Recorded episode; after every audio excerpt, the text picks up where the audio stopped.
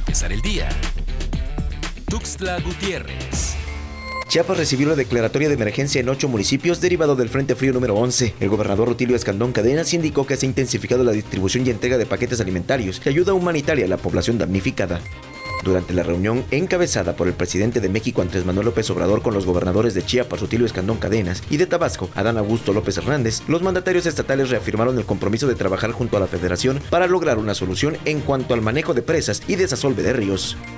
Empresarios en San Cristóbal de las Casas con un panorama incierto. Aunado a la pandemia del COVID-19, ahora el tema de las lluvias vino a afectar su situación. Si bien es cierto, se reactivaron los sectores comerciales en este pueblo mágico, aún existe el temor ante un posible rebrote del COVID-19 ante la falta de conciencia de una parte de la sociedad que no atiende las recomendaciones de las autoridades de salud.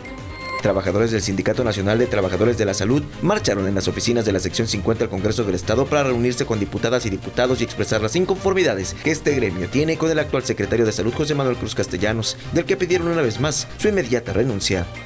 Registra Chiapas siete nuevos casos de COVID-19, de los cuales tres son hombres y cuatro femeninos. Respecto a los municipios donde se encuentran identificados los nuevos casos, estos se presentaron de la siguiente manera. Tuxtla Gutiérrez con dos y un caso en cada uno de los siguientes municipios. Frontera Hidalgo, Huixla, Palenque, Tapachula y Villacumaltitlán. No se presentaron defunciones y se mantienen en 568. Los casos acumulados ya alcanzaron los 6.892. Para empezar el día. Tuxtla Gutiérrez.